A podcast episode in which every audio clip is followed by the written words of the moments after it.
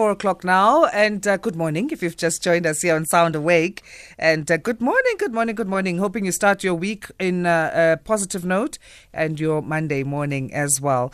All right, we talk of trending topics now in terms of what's happened in social media in the last, uh, well, we're looking at it 72 hours. In, in the last uh, 72 hours, joining us is Tshiamo Malatji, who is a social commentator, our partner here on Sound Awake in terms of trending topics. Tshiamo, how are you this morning? How are you? I'm doing great. It's the start of the week. I want to start little strong we need to start it strong because I mean our topics today, yo, they're not so positive, but you know, mm. it's it's mm. it's what's been happening in the last seventy two hours uh, in terms of social media. Let's talk first. Uh, hashtag Prince Philip, the Duke of Edinburgh, who passed away at the age of ninety nine, um, and Twitter obviously took on this uh, and went to town in terms of his legacy. Yeah, and I, I saw a very interesting tweet saying if you consider his age, he died at age 99, that's older than, you know, every African country has been independent. So it's not like we're dealing with a descendant of a colonizer here. Prince Philip, you know, is or was the colonizer. So it makes sense why a lot of us aren't really happy with his legacy. I don't want to speak a lot on his death, but definitely the life he lived. People on Twitter were even quoting some of the things he said to various indigenous groups of people, uh, whether they're Cambodian or Nigerian, about what they eat and how they dress, and just a whole bunch of offensive remarks that the British media just called gaffes.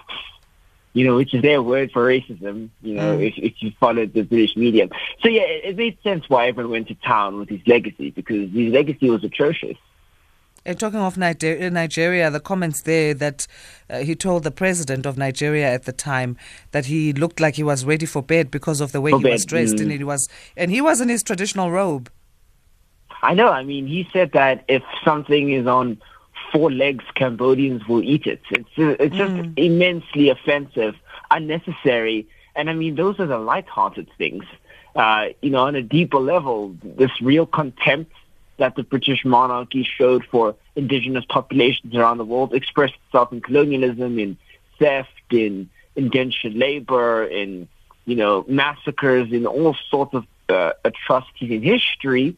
But we're also realizing that we can't really call this just history because the monarchy is still intact today. You know, and many mm. many people keep predicting the downfall of the monarchy. You've seen the situation with Meghan Markle and Prince Harry. Yeah and maybe that's going to cause a, a, a, some kind of a rift. But the the reality is, a lot of the damage the monarchy causes is still existing today.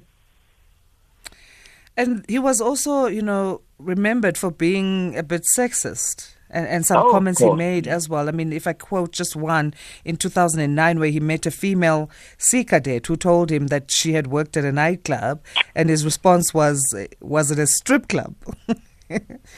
I mean, I'm that, laughing, but it's not funny because yeah. you know that would be offensive to a, a, woman. If if somebody asked me that, I mean, that would be offensive. And it's institutionalized. I mean, it's more than just these jokes. This is someone with immense power. I mean, the Duke of Edinburgh, who's, who's able to create policies, who's able to consult. I mean, the monarchy has less power now over policy than it had in the past. But definitely, the building of a whole lot of institutions, including patriarchal institutions, were ushered by men like him. We have basically honored DMX, you know, the international rapper, more than uh, Prince Philip, don't you think? Well, I mean, that's another difficult one because in 2003, DMX released a song, um, you know, with intensely homophobic lyrics. Uh, so, yeah, Yes, I, I think lots of people honored DMX who also passed on recently, and of course DMX also contributed positively in some ways to hip hop culture, etc. But there's still, you know, that eh, you know, I think when someone dies, there's always this debate about how to honor their legacy because you want to honor a lot of their positive contributions, but you can't just ignore some of the ways that they've harmed other people. And uh, the Queen Elizabeth, I mean, obviously, uh, the Duke of Edinburgh was her husband. Yeah. Do what's what's going to happen now? Do we think that she might find another partner? well, I mean, people on Twitter were saying Liz doesn't really have uh, much longer to go either. Um, if I can put it in a less offensive way. Mm. So I, I have serial doubts about that. I think right now, I don't know what her focus is in her own mind, but I think the focus of the monarchy is to keep itself intact. I, I don't think they're focusing on uh, Elizabeth's future partners, or I, I don't know really. What I can say, however, is that uh, Meghan Markle's not attending the funeral service. Her doctors have advised her not to travel. Prince Harry is going to attend. So, mm-hmm. I mean, you're already starting to see these schisms, even with this death.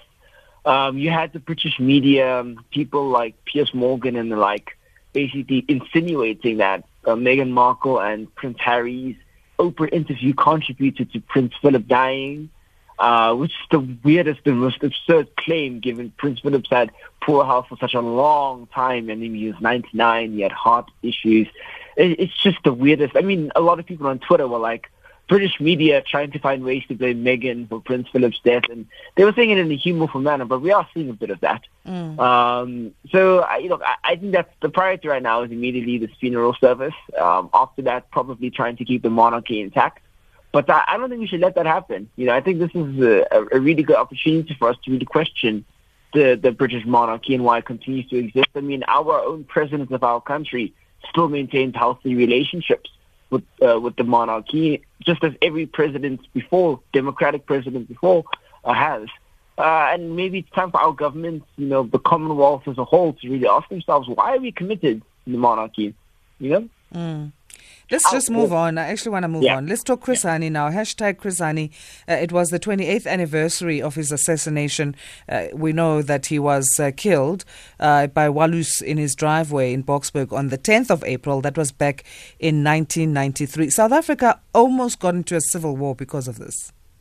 Yeah, I mean, uh, you've seen there's been a lot of documentaries being made about this some of them focusing on CODESA, some of them focusing directly on Hani's speeches and his vision for the country, which was deviated a lot from Nelson Mandela's vision with regards to economic freedom, resources, uh, internationalism, communism, and socialist ideas in general. Um, and I think many people speculate that that's a, a big reason why Hani was a target. He had much more radical vision for liberation than um, some of the more liberal interpretations that ended up forming our constitution and uh, a lot of the outcomes from CODESA. Uh, so yeah, uh, if there was going to be a civil war, definitely that was one of the things that people marked as a, a potential. Uh, what what we're seeing now, however, is a lot of the ramifications of not following Hani's vision, being that we're seeing lots of mini conflicts through the country right now.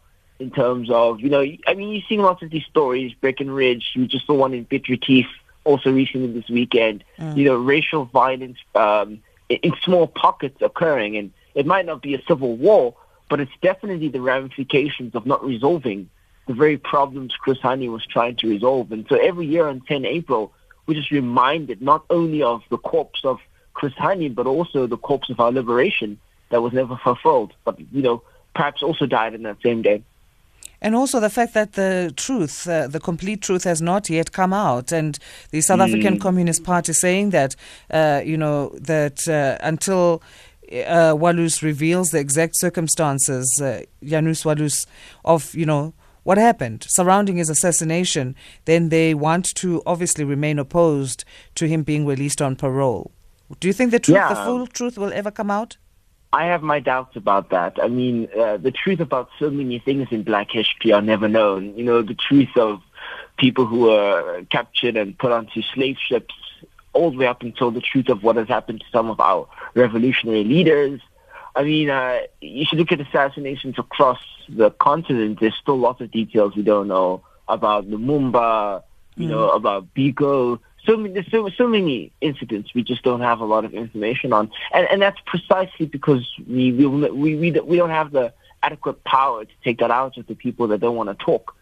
Uh, there's this interesting quote by Frank B. Wilderson who says the hmm. future is what happens when one is not black. So we, we don't know much about history and what has occurred, and then for people like Hani, there is no future for them either. So it's like uh, we're just trapped in time, you know, in terms of how we can describe blackness, and that's something we remember every year on the 10th of April. Mm. All right, we need to take a short break and then we'll continue. Just one more topic. Uh, Dr. Sindi Uh, hashtag RIP Dr. Sindi is what we'll talk about next. Uh, we're talking to Tshiamo Malatji, our social commentator, and uh, talking trending topics in terms of what's happened in social media in the last 72 hours here on Sound Awake. Trending news right now. Dr. RIP Dr. Sindi is the next uh, trending topic we're talking about uh, with uh, Tshiamo Malatji. I mean, just uh, last week, Tshiamo, we were talking about Dr. Sindi and, uh, you know, South Africans mm-hmm. raising funds for her uh, hospital bill uh, just to help out. And then Saturday morning, she leaves us. I mean, at 45 years old, she left us. Mm. And she touched a lot of lives, you know, uh, on social media and off social media in terms of healthcare, health advice, HIV AIDS advocacy. So there's a lot of people who are really personally connected to Dr. Sindi Zyl, eh, either through communication they've had with her, whether it's online or the ways in which she's touched their lives. So I can imagine for a lot of people around the country, this is a very personal death. It's not just a, mm. a death of a celebrity that you've no, seen yeah. on television. It's someone who was actively participating in the lives of people in the country. Mm. Such a light that she was. I mean, I knew her as well, and I just I was not uh, doing very well in handling this. It's just been tough for, for a lot of people because she touched so many lives. And the thing about her was her humility. As you say, she wasn't just a celebrity, she was mm-hmm. a, a, mm-hmm. human being who just touched people, who was so humble, and who would overextend herself. Uh, what does this say then uh, in terms of our essential workers and how? You know, their health and safety should be coming to the fore. Do you think it will spark conversations on that. We know there's been about 288,000 uh, vaccines administered uh, to date in South Africa, starting with those essential workers. And, and there was also talk about that this rollout is also slow. What yeah, does this mean then for that conversation about our essential workers and their health? Well, it's very difficult to make our government effective. Um, our bureaucracy, our processes have led to this massive delay in rollout they say they're trying their best. They're making many promises always. I don't know if this will uh, make any difference in the vaccine rollout. I did see some people on Twitter saying, had we been more effective at rolling out the vaccine, maybe a lot of deaths, including Dr. Sindi Van would have been prevented. And maybe those people on Twitter are correct.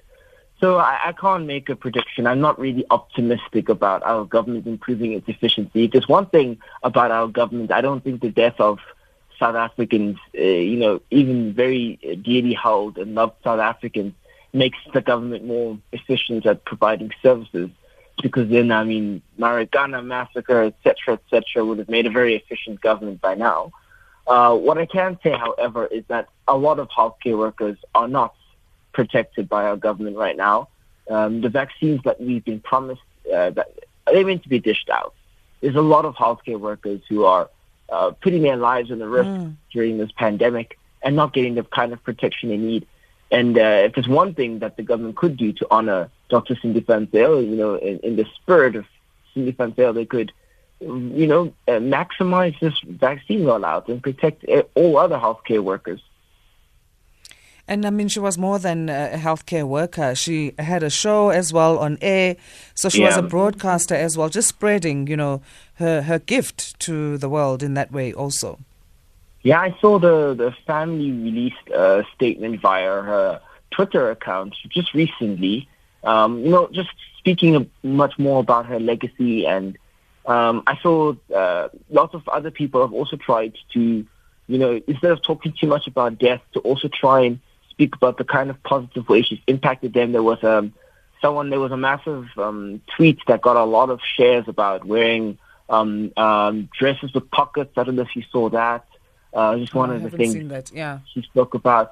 So it's, it's almost like what we're trying to do is to try find ways to look at the life that was lived and the and look carrying that through. Apparently, the family in a statement said they're going to set up a foundation. They said that will be coming soon to continue that work. So I imagine a lot of us will continue to support that foundation as well. So yeah, mm. a lot of positive stuff that Zyl did uh, while alive and a lot of positive things that we can continue doing in her legacy. Yeah, absolutely. And uh, I mean, uh, condolences to Martinus, her husband, and their two children. Yeah. hoping that they, you know, find comfort in something somehow. I don't know. You know, you never know what to say when when when tragedy strikes. You just don't know. But let's. usually Uh, it's best to leave to give the family privacy, and uh, you know they'll connect Yeah. with their loved ones. And all right. Well, let's leave it there then, uh, Tshiamo. Uh, it was a gloomy one today. Tomorrow will be a different day. But thank you so much for joining us. thank you for having me.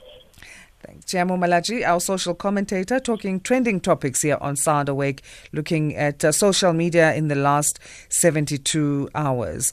Our time being 17 minutes past four. Good morning. If you've just joined us, this is SAFM.